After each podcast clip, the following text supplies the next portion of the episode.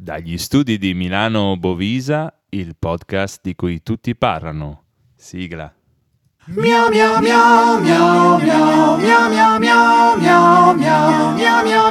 miau miau miau miau miau miau. Ma che bello, ma siamo mai partiti meglio e di così. Infatti, dobbiamo tagliare questa parte e usarla sempre. eh, se, se ci è permesso, non so, sì. Vediamo, firmiamo subito una liberatoria. Sì, sì, c'è, poi c'è il tariffario. Poi eh, esatto. questo, questo, qui, qui si inizia a parlare di cose grame. Bene. Ma chi è il nostro simpatico ospite di oggi? È un ospite molto importante, detto De André.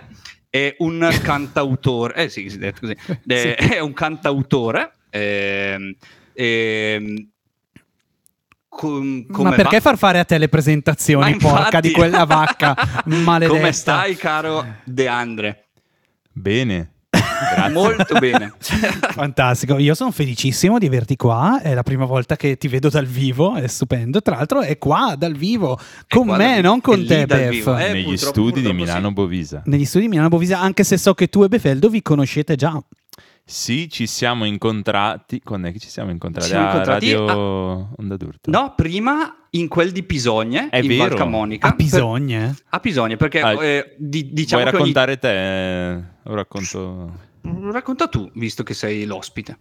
Allora, noi ci siamo, come dire, frequentati a distanza tramite questo nuovo social dei giovani, si chiama Instagram. Quindi un'amicizia ci epistolare. Su Instagram.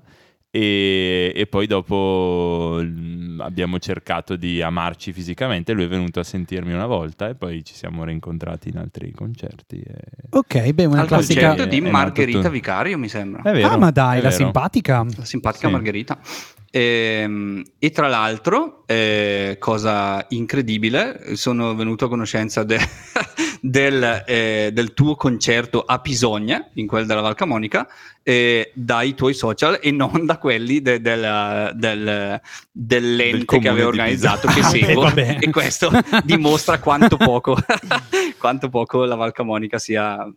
organizzata in certo, Bene, in certo dopo senso. Le parentesi polemiche potremmo è dedicarci così. All'ospite, cosa no, pensi? Io volevo eh, raccontare così, rubando due minuti, come ho conosciuto e come sono venuto a conoscenza del buon De André.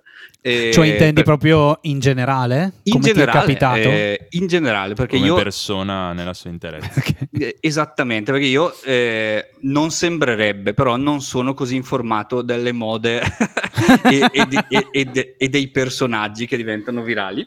Eh, mm-hmm. Quindi io ad un certo punto, ascoltando un programma in radio, che era Radio ventiquattro, Ehm, sentì ad un certo punto un sottofondo con una canzone e il mio cervello, che è un cervello di uno che ha ascoltato De André e come tutti quelli che ascoltano De André molto pensano di essere gli unici che ascoltano De André e gli unici che amano De André, eh, ad e un che certo lo capiscono punto io... davvero assolutamente ovvio, perché parla chiaramente solo a me e non agli altri, stupidi altri. Eh, ad un certo punto io ho detto ma questa canzone è di De André, ma io non la conosco. E il mio cervello ha fatto puh, così. Attenzione, e... Bef, hai raccontato cosa? Questa storia che è esattamente il modo con cui tutti l'hanno conosciuto e tu credi di essere l'unico eh no, che l'ha conosciuto in questo no, modo. No, perché io non l'ho, non bellissimo. L'ho, non l'ho conosciuto sui social, purtroppo. L'ho, l'ho conosciuto eh, da, da già molto famoso, probabilmente. E, famosissimo. Radio ventiquattro. Eh, vabbè, di cosa buttala parla? Via. Scusami, ti ricordi che programma era? Era il programma di eh, era un programma di narrazione di storie di non mi ricordo come si chiama lui, molto bravo. Eh, va bene, lo dirò ah, nei okay. prossimi, nelle era... prossime puntate. Non era attualità economica. No, no, non lo era. e ehm, la cosa divertente è che finita questa storia, questo ehm, il presentatore disse ah, gra- ringrazio il mio programmatore musicale che mi ha fatto scoprire questo De André. E io ho detto cosa? Cosa sta succedendo? Stavo andando in quel di Orio al serio e sono entrato alla Feltrinelli e ho detto voglio il C D di De André e loro c'è, esiste e me l'hanno dato. Boom. Eccola. E da allora, ed allora io l'ho scoperto Assurdo. Perché tra l'altro credo che quel C D lì sia stato lì due settimane eh, eh, e no, proprio in quel momento è passato lui a comprarlo. Bene. È stata un'estrema no. casualità. Io eh. probabilmente dai social, per colpa mia probabilmente, no, non, non avendolo mai, mai, mai ascoltato, no, nonostante i miliardi di visualizzazioni che, che, che stava sì. facendo. E, e Beh, ma va... vedila così, scusa, l'hai ascoltato, l'hai scoperto un attimo dopo il presentatore di Radio ventiquattro. Eh sì, poi se l'aveva appena scoperto avrà, pure lui. Quindi. Avrà anche preparato la puntata, insomma. e, e quindi va bene, dopo questa noiosissima... Eh, abbastanza, eh, devo dirti. Devo dirti che la gente avrà pur già lasciato questa cosa. Eh, va bene, ragazzi, eh, volevo, prend- volevo prendere... Aspetta, il mio, posso il mio fargli spazio. Una domanda che nessuno gli ha mai fatto? Certo. Ma perché De André? no, non, il no, non perché il nome, perché altrimenti sarebbe stato De André, ovviamente. Si sa. Sei un linguista. Si vede sì, che esatto. Linguista. No, perché, cioè, come ti è venuta l'idea, dai. Ah, buttala su. Non me l'ha mai fatta nessuno. Nessuno, eh, infatti. Ho capito, ma vogliamo fartela anche noi. Ma eh, se invece raccontare sempre la solita storia, no. inventassi completamente. Dai, ti prego. Dai. Vediamo se riesci. Allora, eh, era il, il febbraio del duemiladiciotto, ok, stavo dormendo mm-hmm. e mi appare Dio e mi dice tu domani dovrai reinterpretare la buona eh, novella, la, la trap con la voce di Andrea. E io dico, eh, grazie Dio, ma io non ho la voce, te la dono io, e lui me la dona. E allora io provo a, a fare un gruppo cover, perché adesso ho la voce di De André, ma Dio mi impedisce che abbia successo, e allora alla fine faccio quello che ha chiesto lui. Non era una storia molto... No, in realtà è molto no, credibile. In realtà è molto avvincente. Cioè... Pensavo di poter fare di meglio. C'è una buona parte di italiani che ti crederebbe. Assolutamente sì. La parte sbagliata. Però, comunque... Beh, eh, allora... Eh, io mh, vorrei subito andare a farti una domanda che riguarda il modo in cui io sento quella fase iniziale della tua musica, cioè il modo in cui l'ho sentita. Ehm, que- il, il, le tue rivisitazioni dei, dei pezzi trap eh, hanno, hanno un effetto quasi nobilitante mm. dei pezzi. Cioè, eh, siccome l'abito fa il monaco, in qualche modo, sentite in quel modo, uno dice, cazzo, ma ha detto questa cosa, sembra, sembra suggerirmi dei pensieri importanti. Mm. Quindi voglio chiederti, il tuo intento era questo o era l'esatto contrario? Mm. No, il mio intento era, era goliardico. Cioè, mm. io volevo fare questa cosa perché mi sembrava divertente e non, non vedevo nessuna... Uh, giustificazione filosofica per farlo. Poi è venuta fuori anche questa cosa da tutti quelli che ascoltavano e commentavano, mi scrivevano, eh, che un sacco di persone hanno detto, ah, adesso, o dicevano, sembra addirittura che dicano qualcosa di sensato, oppure finalmente hai fatto capire che dicono, che qualcosa, dicono qualcosa di sensato, sensato, oppure ho capito finalmente. E qual è il tuo e... punto di vista? Cioè e... tu hai capito qualcosa delle, dei pezzi trap? Allora, io sì, ho capito qualcosa perché, perché li ho dovuti leggere per la prima volta, e, mh, però secondo me questa aurea di, di significato eh, viene soprattutto dal fatto che con quella musicalità lì e con quella voce lì si è abituati a, ad associare, ok, questa persona mi sta dicendo una cosa seria, quindi adesso presto attenzione a quello che sta dicendo.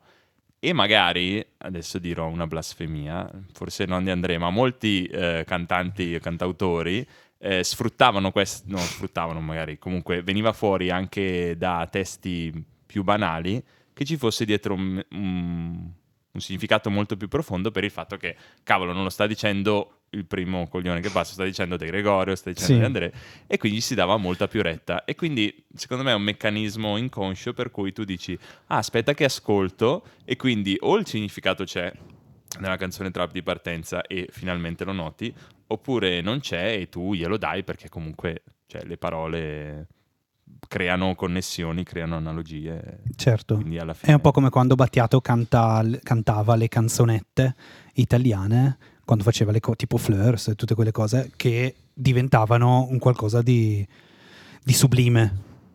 Fleurs cantava le canzonette. Cantava, sì, ma le canzonette, insomma, dai. C'erano delle insomma, canzonette. Ah, c'erano delle canzonette. No, non lo so, c'erano anche io, delle canzonette. Io da Flores avevo solo dei pezzi pesantissimi. No, c'erano anche, delle canzonette. C'erano anche delle canzonette. Okay, c'erano anche delle canzonette. Secondo me sì. Allora sì, vabbè, l'effetto secondo me è però l'effetto quello. È quello.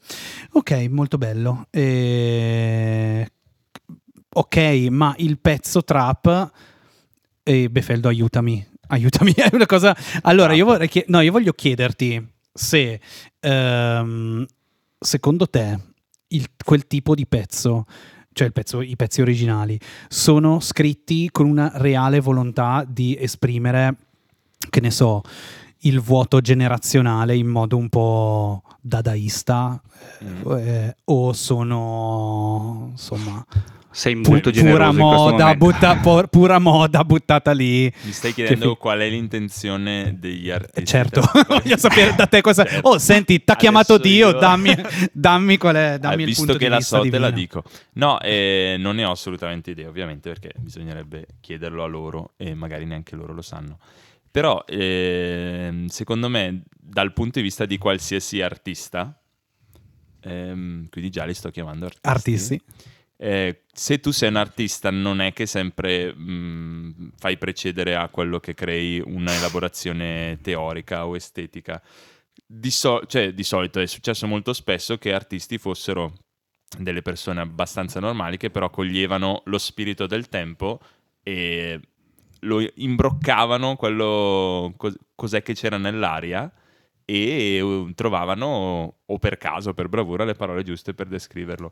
Quindi secondo me dire questi qua ci pensavano a questo effetto qua che descrive il vuoto generazionale o, o gli è venuto fuori è anche una domanda forse non, non per forza utile. Certo, chiaro. Eh, sì, sì, però sai perché sto mi sono chiesto... dando troppo peso? No, no, no, no, no, no, no. Ma va. Assolutamente. No, quando mai? Eh, dovevi sentire la puntata prima. Scherzo. Ciao Stefano. No, volevo dire, eh, ma sai perché comunque gli... io ho pensato spesso a questa cosa, visto che ormai mh, insomma ho la barba bianca e l'anno prossimo sono quaranta, che se non si direbbe.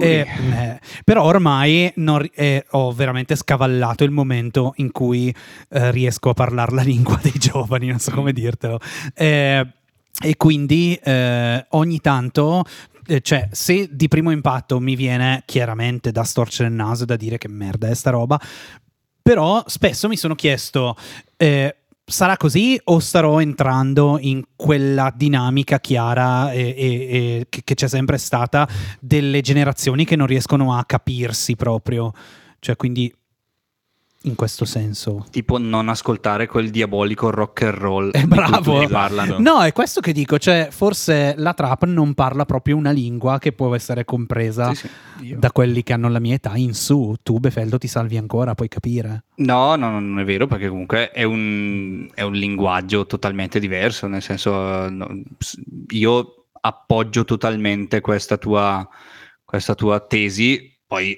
non non, vabbè, non, non cre- tutti.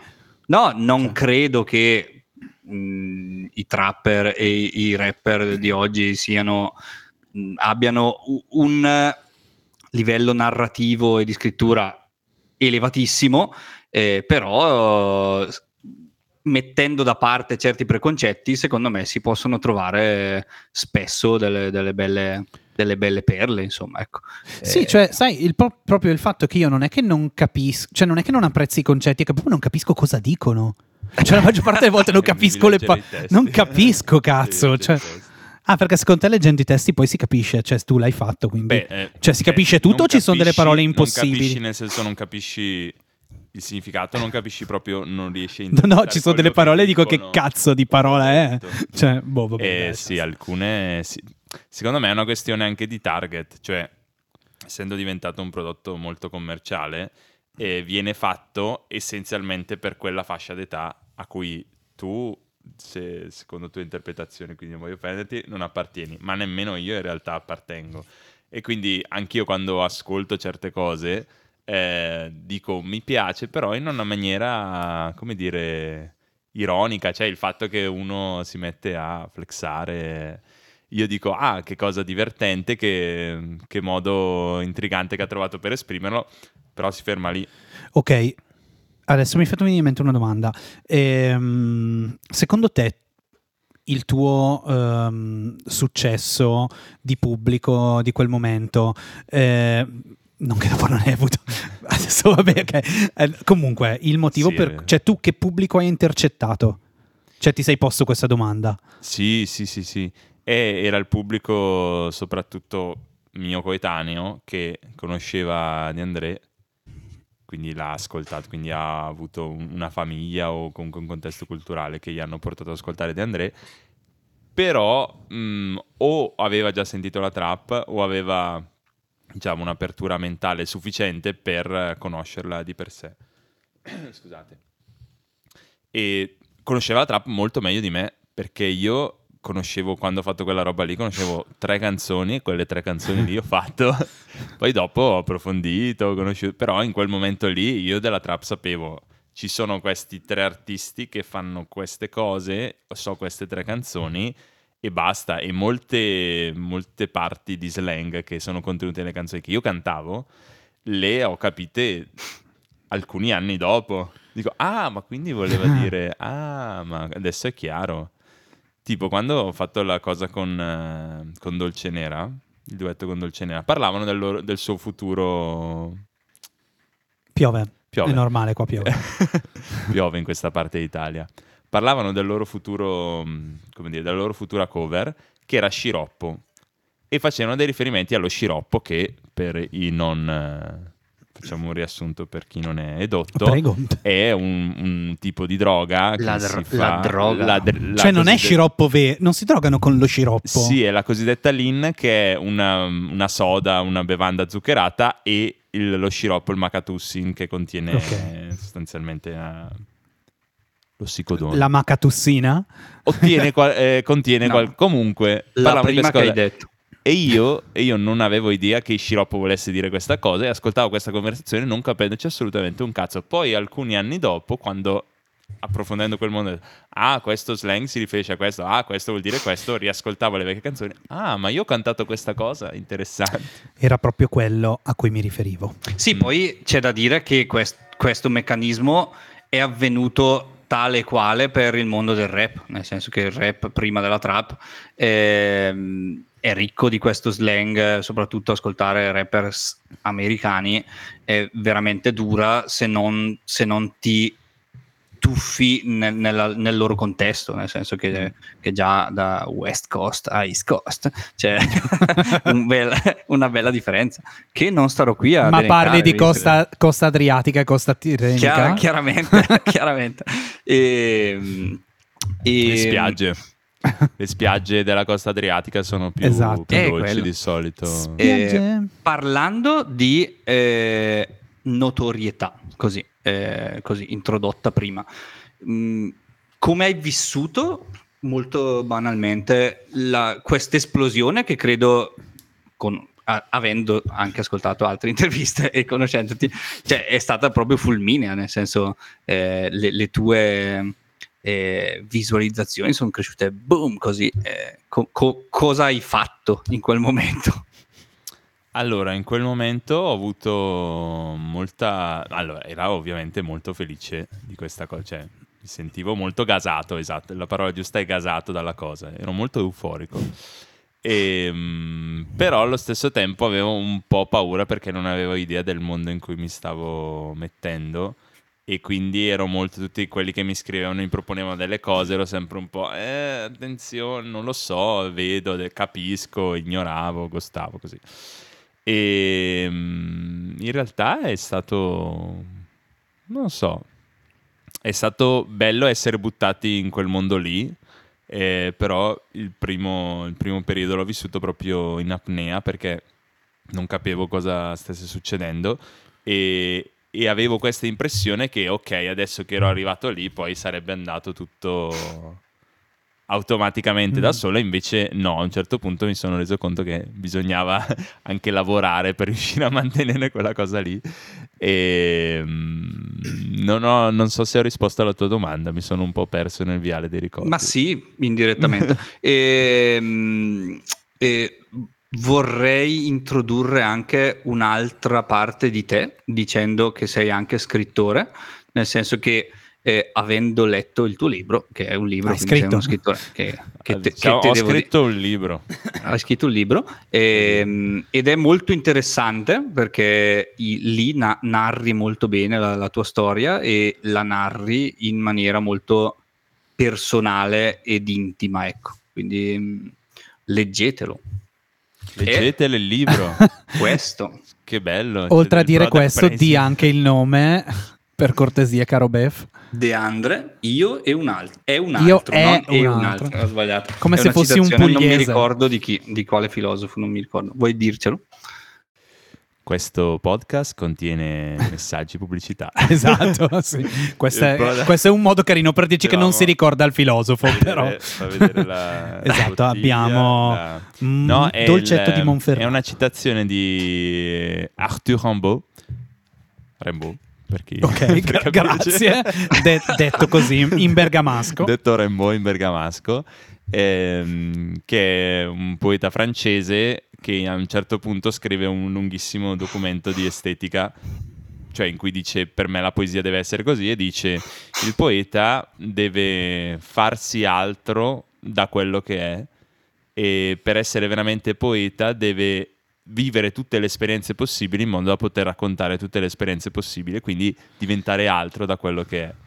E quindi io l'ho rubato in un senso molto meno profondo di quello che intendeva lui, e per me io e un altro sono io che divento un altro per riuscire a esprimere quello che mi va di esprimere. Poi alla fine del libro ritorno dentro di me, però l'idea di partenza è quella.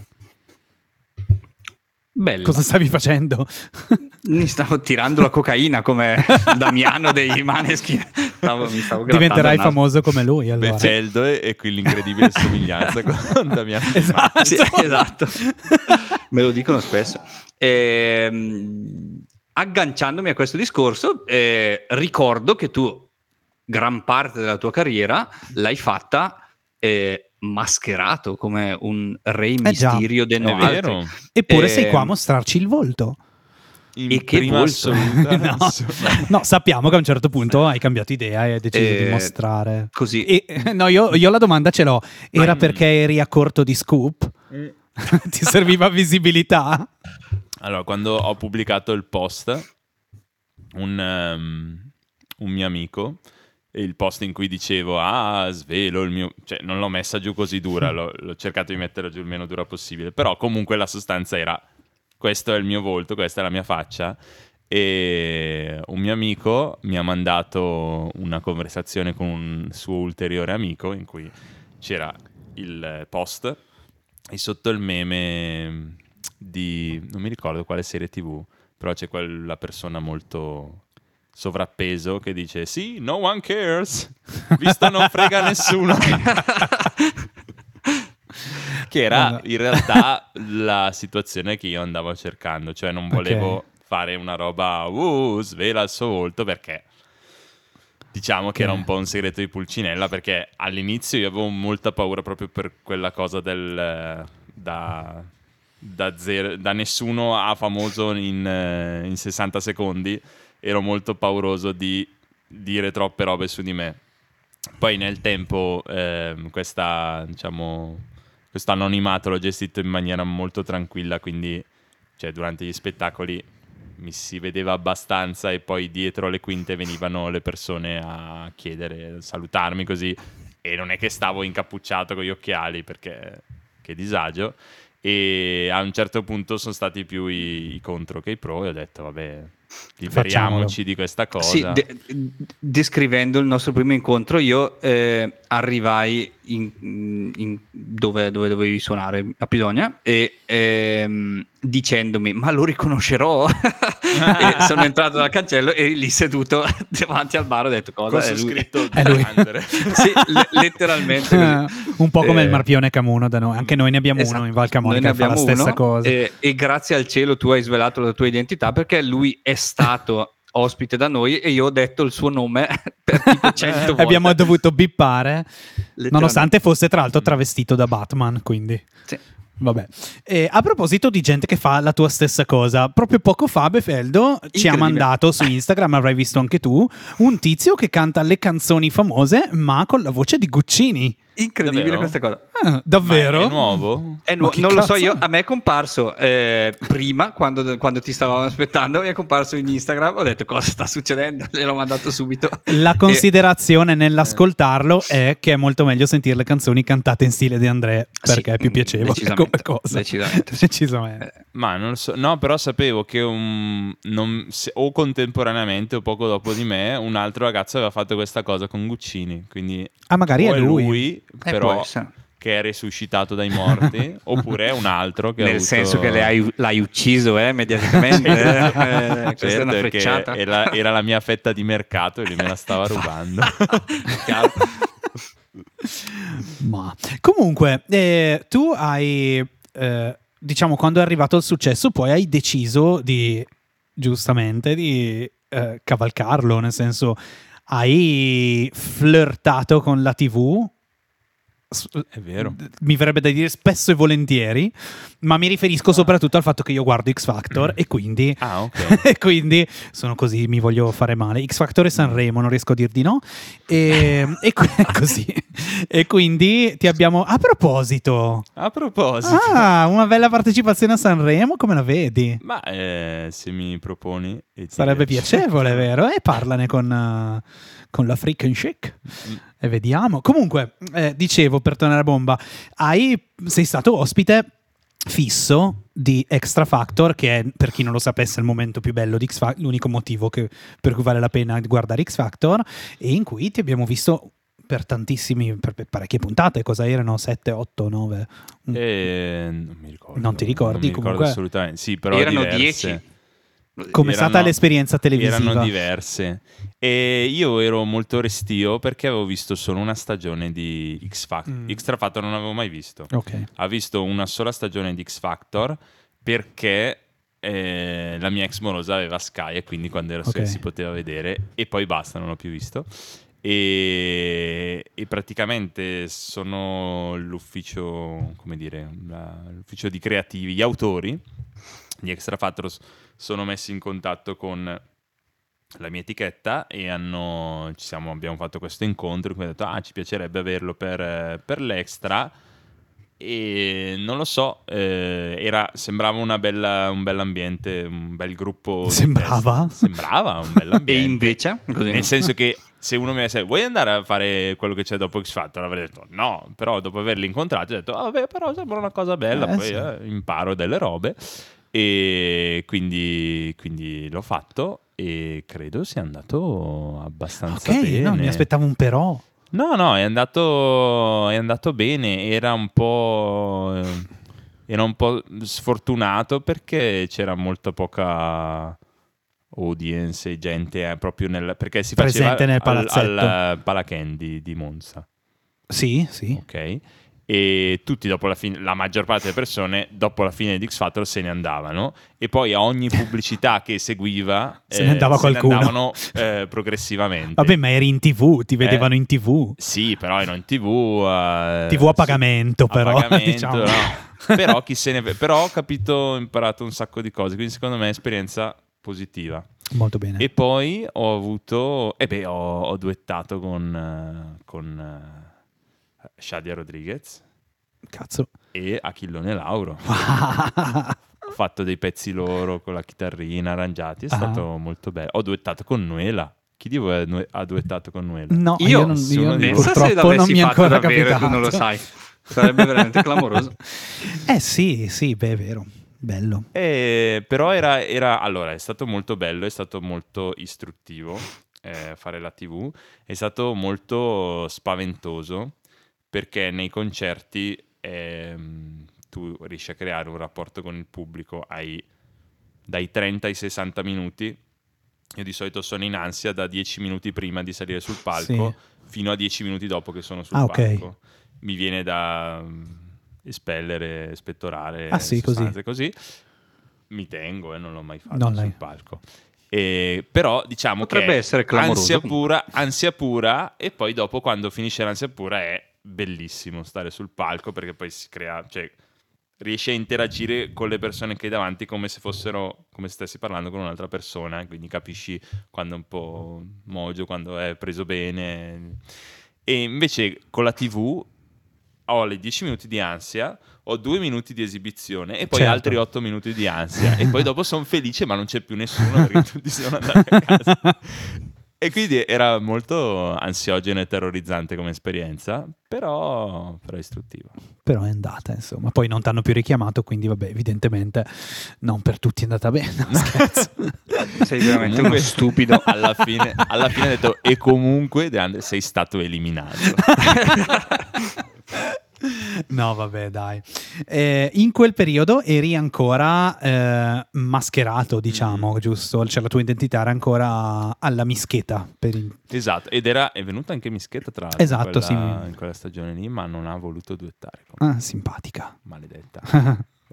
E ero molto più mascherato ero molto più mascherato lì all'Extra Factor che nei concerti, perché ovviamente loro... potendo studiare le luci. Tutte le luci, mm. tutto di taglio, quindi c'era proprio il mio cappuccio e poi un, un disco nero. Ok. Ehm, sì, ero incappucciato. Ok, ok.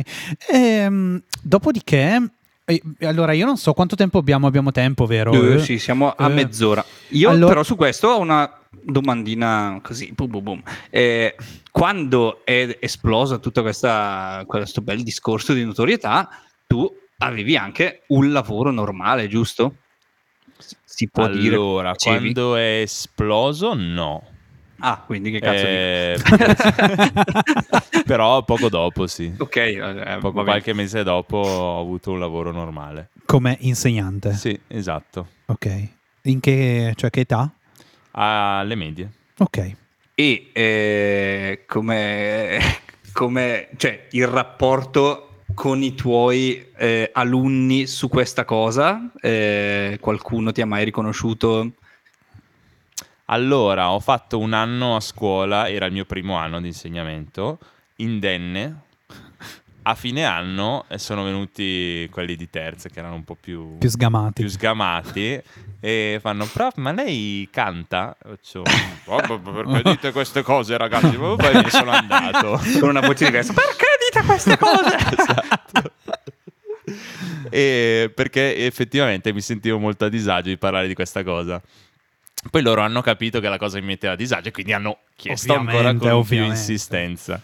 E, però quindi negli anni, man mano che le diverse classi che incontravano lo scoprivano, ho imparato a essere un po' più sì, lo faccio, va bene. E allora loro dicono, ah va bene, è una cosa tranquilla, quindi non...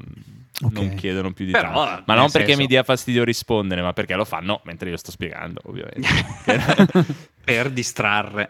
Esatto, eh... così non no, facciamo beh, lezione. A- averne di professori che ma fanno quelle robe so. lì. Fiche. Una volta sotto un mio video di YouTube c'era scritto, ah io, quando ancora ero anonimo, ah io conosco, so chi è De André, è un insegnante, insegna alla nipote della figlia di mia cugina, una cosa del genere, ed è anche molto severo. E io, e io che mi ritenevo proprio il più mollaccione degli insegnanti, eh, ho detto, oh, guarda, non mi sembra. Fantastico. Ma ascolta, la mh, cosa che mi, mh, mi incuriosisce, cioè voglio chiederti come, come eh, sei stato a un certo punto, perché eh, da progetto eh, che hai definito goliardico iniziale, eh, quindi era la voce di De André che cantava le canzoni eh, trap di, di poco valore, eh, sei poi finito a diventare... cioè a omaggiare eh, De André in occasioni piuttosto eh, rilevanti, cioè hai persino, hai persino cioè, ti sei esibito con uh, l'Orchestra Verdi di Milano in un super auditorium, eh, quindi... Qui- è vero. Eh, ma questa è la risposta. No, punto. Scusa, era per dare l'informazione. Ah. La domanda può essere, ti sei sentito come se effettivamente fosse arrivato... fosse arrivata una realizzazione di questo progetto eh, in qualche modo, cioè a parte che è capitato poco tempo fa, giusto? Era fine dell'anno scorso. Era sì, era quasi un anno fa. Mm. E, um, ti prego di rispondere sì. qualcosa. mm. È vero. No, è stata è stata di sicuro un punto abbastanza di svolta, perché il, il progetto ha acquisito tutta una una serietà, un'istituzionalità mm. che prima poteva anche non avere, diciamo pure che non aveva, era molto da cazzoni. E, e quello è stato molto piacevole. Non, non volevo neanche lì, come all'inizio non volevo correre il rischio di fare per il resto della mia vita le cover mm-hmm. della trap con la voce di André. Non volevo neanche correre il rischio di fare il tributo di De André, certo, per il resto. Quindi è stato bello, ma ho sentito subito la necessità di dire bellissimo, lo rifacciamo anche.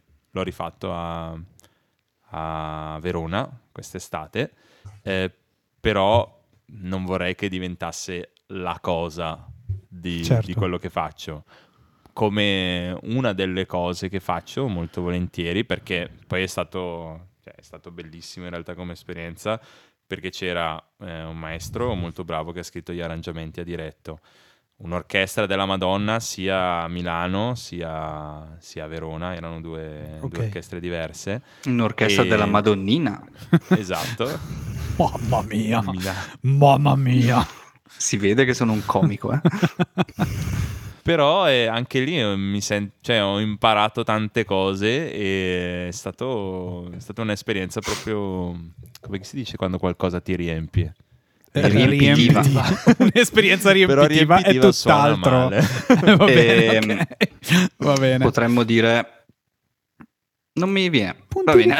Ah, ecco, è stata un'esperienza. Cari amici, suggerite la parola per... Suggerite dalla chat, ragazzi. Esatto. Va bene. E non siamo in diretta, mi, mi spiace dire. Ti ho versato dell'altro vino. Io ho cominciato vino. a bere acqua perché notavo che stavo progressivamente diventando più blu. Roseo. Ah, ok, pensavo la lingua blu, perché sai, quasi vini finti. Eh... Allora, almeno gira l'etichetta così non ci fanno causa. Vino capetta. Ok.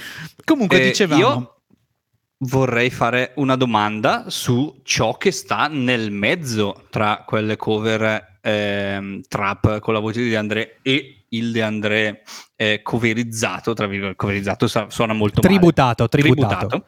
Eh, e cioè il, le tue canzoni, nel senso, e la tua carriera, secondo me, è molto simbolica. Eh, di una necessità di espressione e di scrittura, così la butto lì, eh, perché si nota proprio un'evoluzione da quelle canzoni trap a, alle tue canzoni vere e viva, eh, nel senso, io non si capisce ciò che sto dicendo, sì, è anche un bel sì, discorso sì, eh, basta no, che lo ehm, finisci.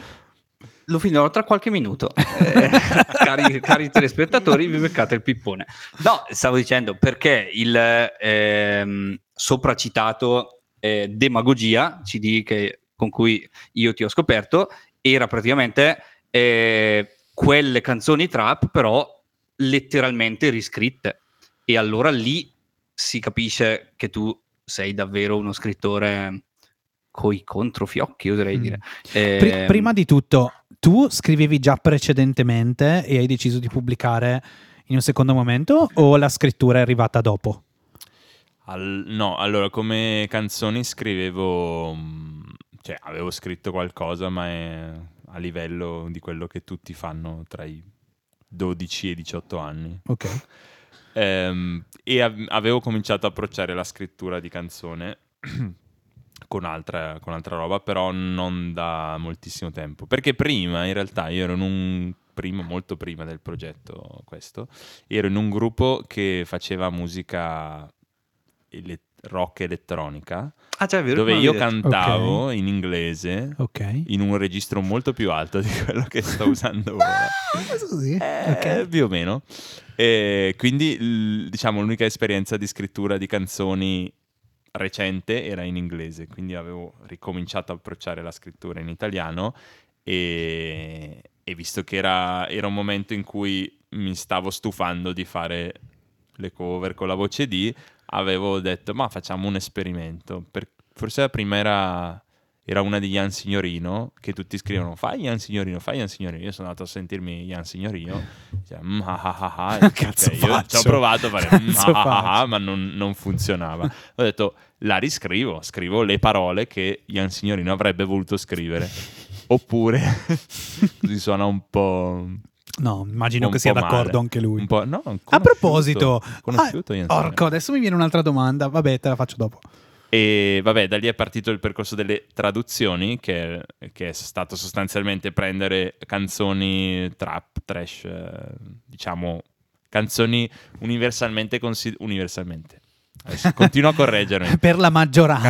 Canzoni dai. Che la maggior parte degli ascoltatori, soprattutto di una certa età, considerava musica di basso livello, e riscriverla sia dal punto di vista dei testi sia dal punto di vista della musica, cercando di mantenere però una, una coerenza fra la prima versione e quella dopo. Sì. Per esempio, No Pago Affitto di, di Bello Figo è diventata una canzone in cui tutti i vari, i vari enunciati che pronuncia Bello Figo, non pago affitto, non faccio operaio, sono preceduti da una strofa in cui racconta la storia del perché lui non paga affitto, certo, e perché non fa operaio.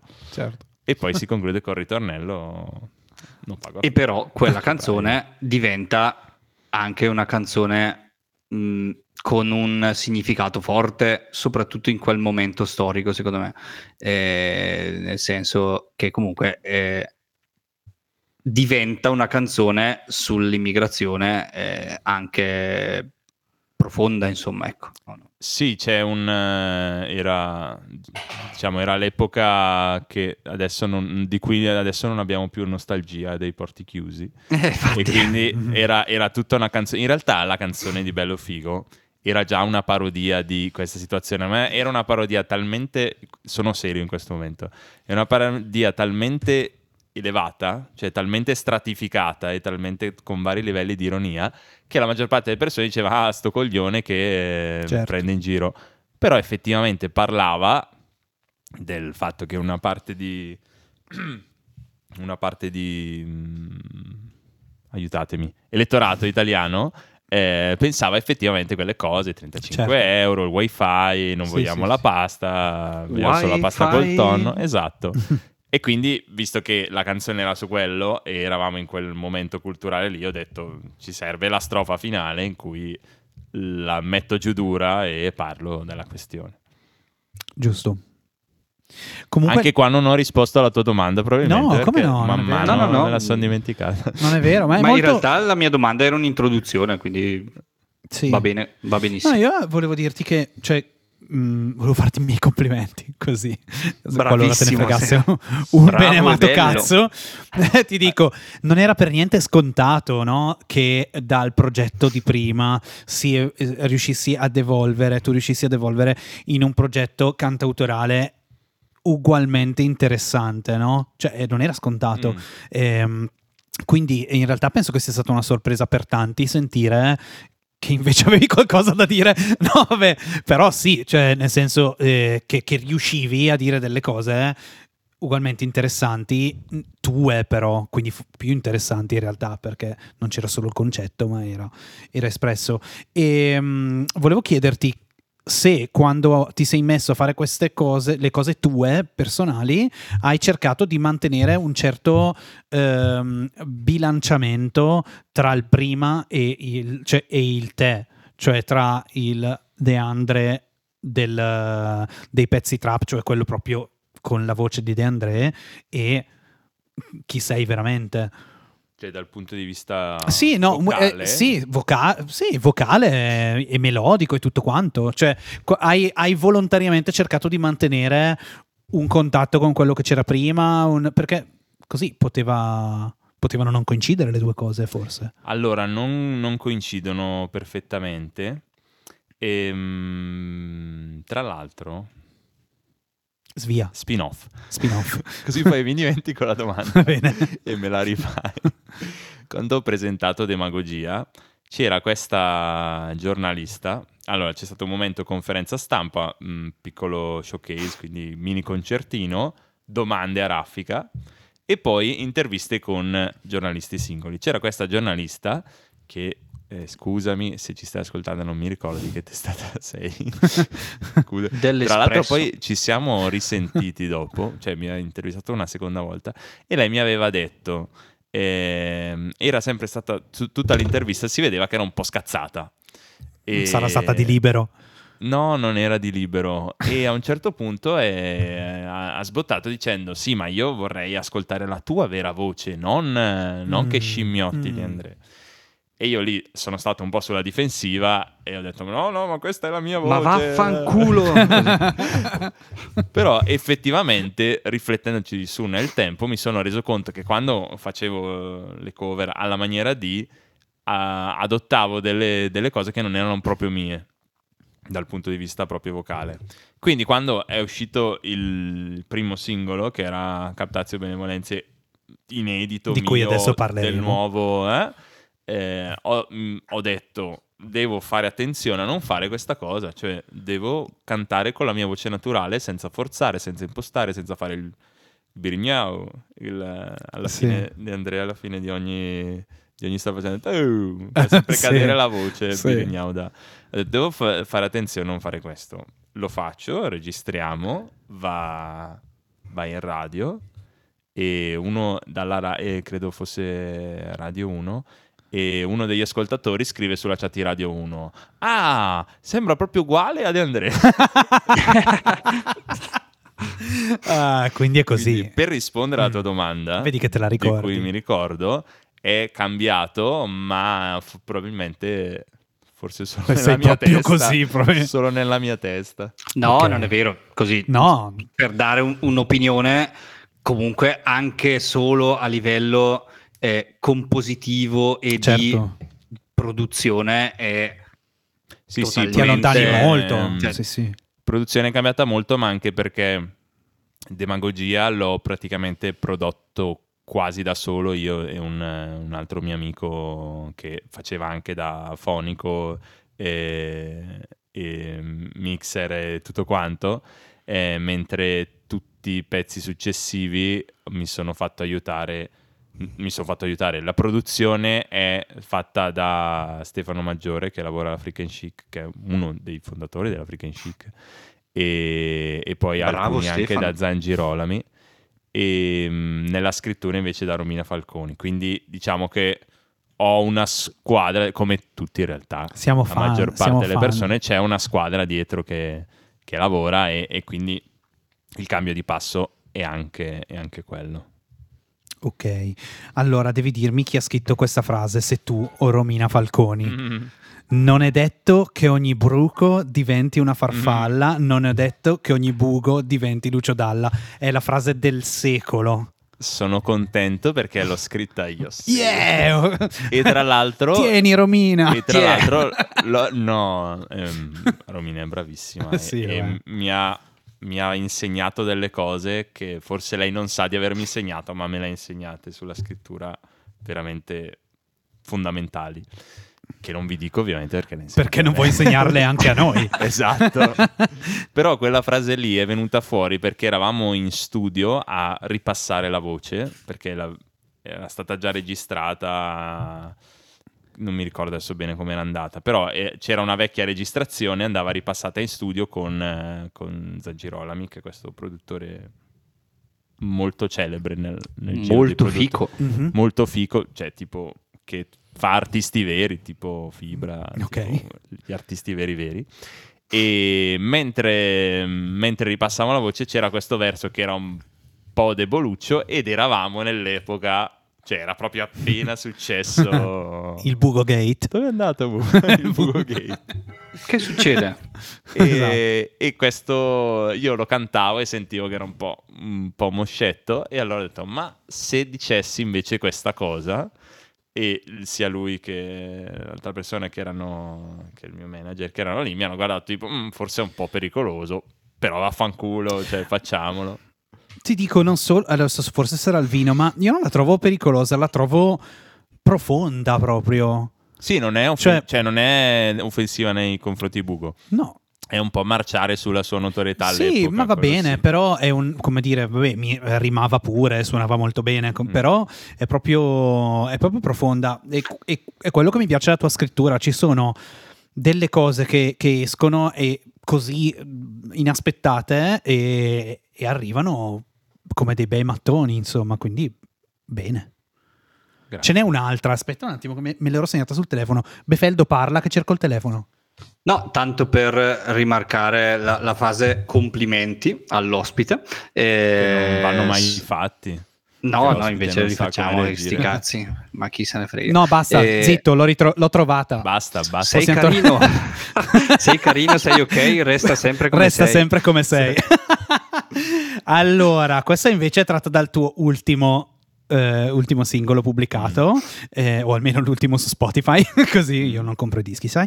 Ehm, allora, come ci arriva la pensione? Un imbroglione, un cantautore. Questo è veramente forte. Questo è stato molto un lavoro forte. Di coppia. Molto brava. Quindi Romina. Non, Però non posso. È molto bella. Vabbè, non importa. Comunque l'hai sposata perché l'hai pubblicata mm. tu.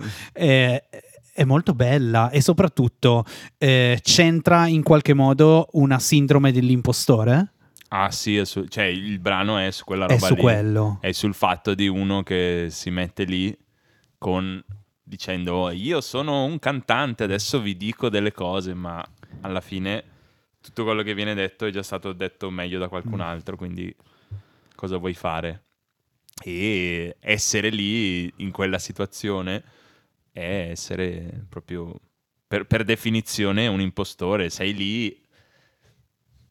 Dici che sei una cosa, ma eh, lo sei davvero? E quando è che, cos'è che certifica che tu sei davvero quella cosa lì? Cioè, certo. Quando è che io posso dire, per esempio, io adesso voi par- avete parlato di me in maniera molto gentile e carina. Lusinghiera, state... puoi lusinghiera, dire. Lusinghiera.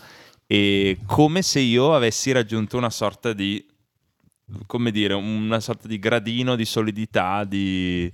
di di notorietà data per eh, acquisita. È vero? No. Corregge. Ah, basta, allora. Non è il motivo. Allora non è il motivo. Cioè, eh, nel no, senso, no, non, non, è, non, è, non è il motivo. Non, eh, onestamente, eh, cioè, le cose che, che, che ti dico che riguardano i testi sono cose... Forse tu non sai che anch'io canto canzoni mm. e scrivo canzoni. Boom! No, vabbè. Però il discorso è... Le, le, lo dico perché veramente quelle frasi... arrivano e non c'entra niente, eh, cioè, insomma c'è gente molto più famosa di te che non dice un cazzo, fig- fid- fidati insomma. C'è anche no. molta gente meno famosa di te eh? che non dice eh? un cazzo o che dice molto meglio di me, però la questione è che anche mh, vabbè, non siete, allora voi siete perdonati. Quando parlo con alcuni miei amici loro dic- danno parlando l'impressione che comunque io sono arrivato a un certo... cioè mm. da qualche parte sono arrivato. Mentre io dentro di me sento come una sorta di, di lotta di uno che sì. si aggrappa e alla montagna mentre sta, mentre sta scivolando giù. Quindi è una... cioè è quel, la canzone parla di, di quello, del... Però quando è che è... tu puoi finalmente dire sono arrivato, sono veramente un... Can... cioè non è che ce l'hai scritto sulla carta d'identità e dici non è che qualcuno ti assume. Però questa cosa che tu stai descrivendo... Eh... è ciò che a me piace moltissimo della tua produzione, nel senso che sei sempre super sincero e sempre estremamente diretto su certe cose che da, cioè, da artisti, tanti artisti non hanno il coraggio di trattare. Nel senso, ad esempio, ad esempio parlando col buon Giorgio, io, di, cioè, io capta, Captatio Benevolentiae, eh, a tratti la trovo commovente per la sincerità che raggiunge, perché sei tu che dici vaffanculo, sono questo eh, e, e, e ho l'esigenza espressiva di dirvi questo, non, non voglio dirvi ciò che vi, vi aspettate, e questo è, un, è, un, è una sincerità eh, super apprezzabile e, e, e però questa sincerità porta chiaramente a, magari la tua sensazione di, no, di, di non essere mai arrivato, quando fondamentalmente su certi livelli sei ampiamente arrivato. È questo quello che eh, lui dice. Quello che sta... No, certo, però eh, per esempio... No, ma io capisco... È, cioè, è anche non, oggettiva la cosa, non... Cioè... Vedi, io, io tutta questa oggettività non la percepisco se non a livello puramente teorico. Quando certo. uno mi dice, sì, cioè vaffanculo, io c'ho il... il... il mio gruppo, suoniamo, io suono da tanti anni, faccio tante cose e eh, magari sono anche meglio di me e, e non, ho, non ho messo, diciamo, i tic dove li hai messi te. Ma perché la e... gente vuole la fama. Cioè... Certo, però non è che io voglio adesso dire ah non sono arrivato da nessuna parte, quindi ah, che schifo la mia vita. È tutto meraviglioso, è tutto inaspettato, ma non mi sento di poter dire io sono quello, ho fatto... cioè sono quella cosa lì perché non mi sento di avere nessun dato veramente oggettivo, se non mi sono successe queste cose. Sì, allora... però non sono quella ma persona tendenzialmente lì. I veri artisti la pensano così, secondo me, nel senso sì. che, che c'è sempre una sorta di insoddisfazione di fondo per cui eh, va bene, è successo, però cioè sai che, co- che commuove invece, io no, cioè invece... nel senso Un, un, um, io no, non credo che la statura eh, che una persona ti dà eh, ti riconosce perché tu sei finito, hai avuto una visibilità pubblica eh, sia mh, sufficiente per far provare delle emozioni quando uno ascolta la tua musica. Quello, cioè l'emozione che una canzone dà è un fattore veramente... Mh, misterioso, no? Cioè quello arriva e trascende tutto. A un certo punto c'è quella frase che boom, arriva e ti tocca, no? E in Captatio Benevolentiae è, eh, per quanto mi riguarda, eh, facci musica de merda con la voce di De André, che è tipo facce ride per il comico che vuol fare la roba seria e la gente dice ah, facce ride, cioè è quella roba lì del fatto di, si capisce proprio l'onestà del dire adesso mi metto di fronte a un foglio bianco, devo dirti chi sono io, ma tu ti aspetti che io faccia quella cosa lì, e la trovo ah cazzo sto per piangere perfetto. Te l'ho detto che era commovente. Aspetta, ho questo nuovo strumento per fermarci.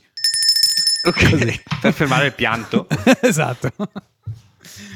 Ah, va bene, sta ma... diventando seduta di terapia. No, c'è una cosa, ma non è, stiamo entrando nel... Ma scusa, mi scrivi cose che fanno pensare, poi non vuoi andare eh, in, anal- in analisi. Vabbè. Oh, io intanto, vi, visto che siete lontani dallo schermo, dico che siamo a cinquantasei minuti. Allora, io ti dico una cosa, visto che stiamo parlando di questa canzone... A- abbiamo un tempo limite? No, no beh, ah, di solito durano credo. un'ora, ma con te possiamo farne due, yeah. Che problema c'è?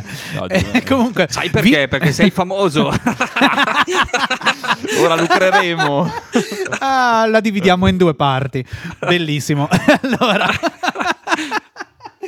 visto, visto che il buon De André, De André ci ha portato eh, la chitarra, cioè lui oh a un certo no, punto dice oh io ma cosa faccio, devo portare la chitarra, e io dico ma sai che cosa c'è, portala anche se non abbiamo un cazzo di strumento per microfonarti la chitarra, e, e non so, cioè ci vuoi far sentire un pezzettino di Captatio Benevolentiae? Io mi ero dimenticato effettivamente. E quindi non lo vuoi fare? Eh? No, non no, mi dire no adesso, adesso perché sennò sarebbe cioè... veramente clamoroso. Allora, no, perché inta... è qua dietro. Dai, quindi... ti girati e prendila. Intanto perché io parlo con Befeldo. M- metteremmo come, come, come titolo De André il famoso si rifiuta di, di, di suonare. Esatto.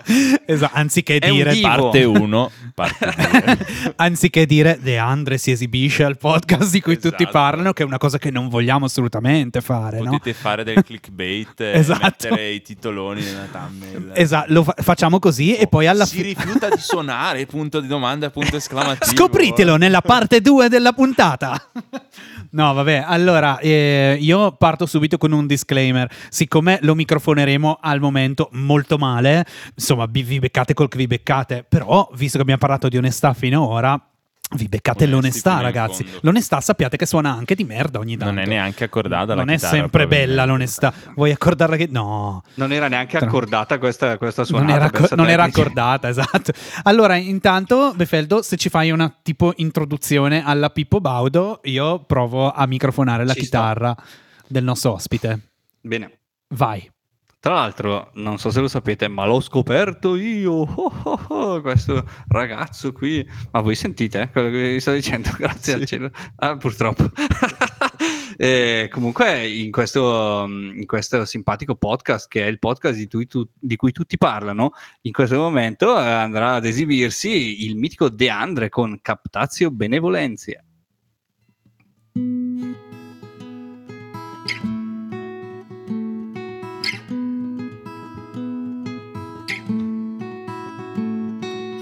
Ironico a patetico, il passo è breve, è ripartito così bene fra. Avevi un'idea originale e l'hai buttata per assomigliare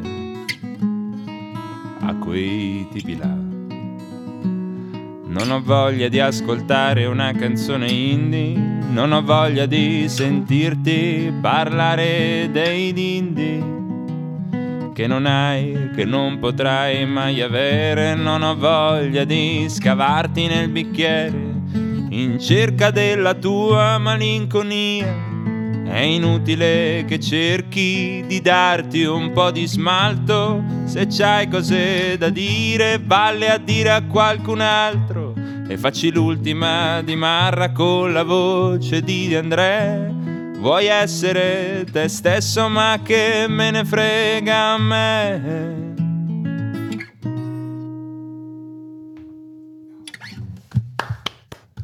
Sono bellezza, contento, che bellezza. Di, sono contento di aver iniziato a fare questo podcast in questo momento. Anche io, questo è il momento. Stavo giusto pensando, ma guarda te, questa, questo podcast partito per una, così, con una puttanata. E siamo qua a fare sta roba bellissima. Che bello, grazie. Grazie. Ed è uscita molto bene anche a livello di esatto, mixaggio. Esatto. Potresti portarti, ah, davvero? portarti dietro quasi... il buon Giorgio. Eh, no, ma perché io concerti. Ho fatto un piccolo corso da fonico. Eh, eh. Sì.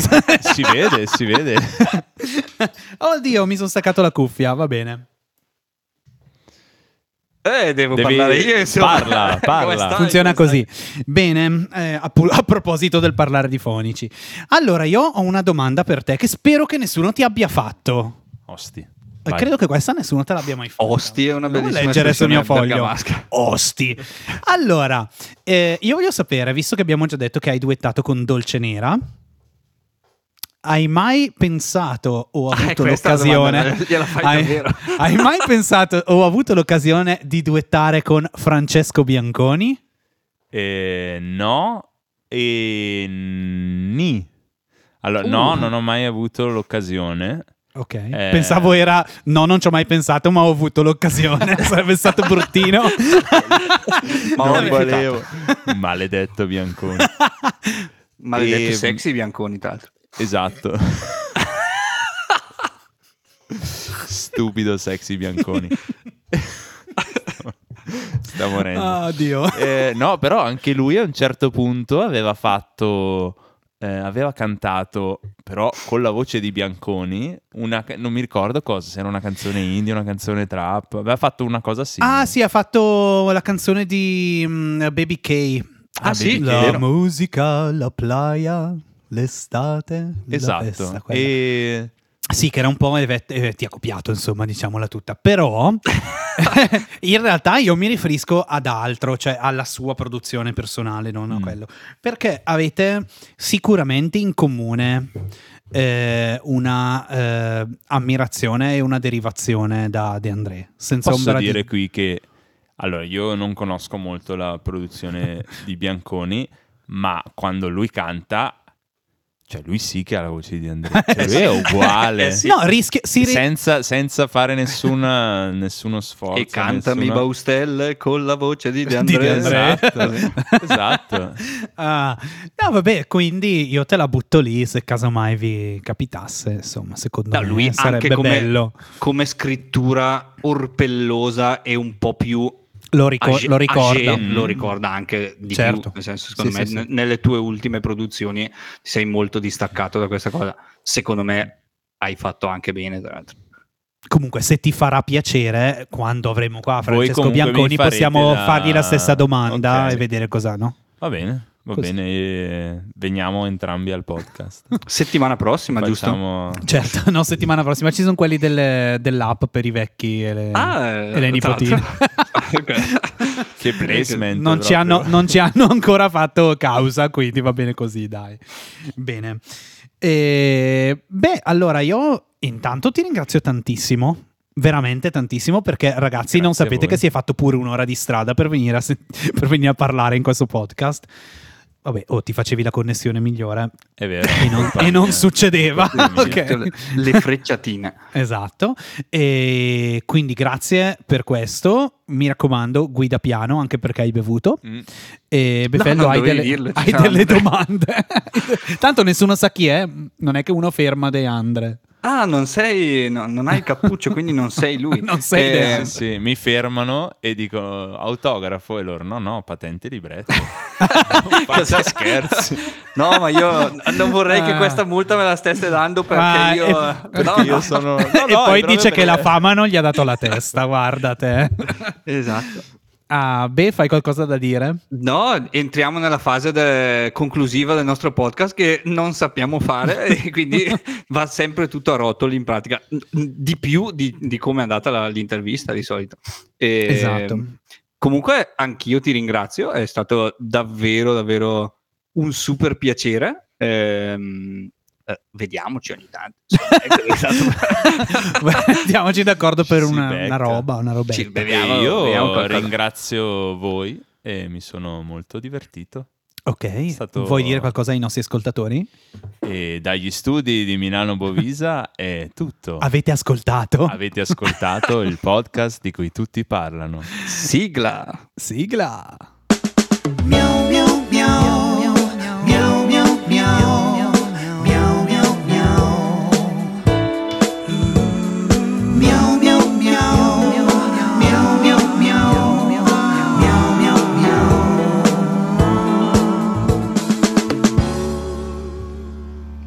Miau. Miau. Miau.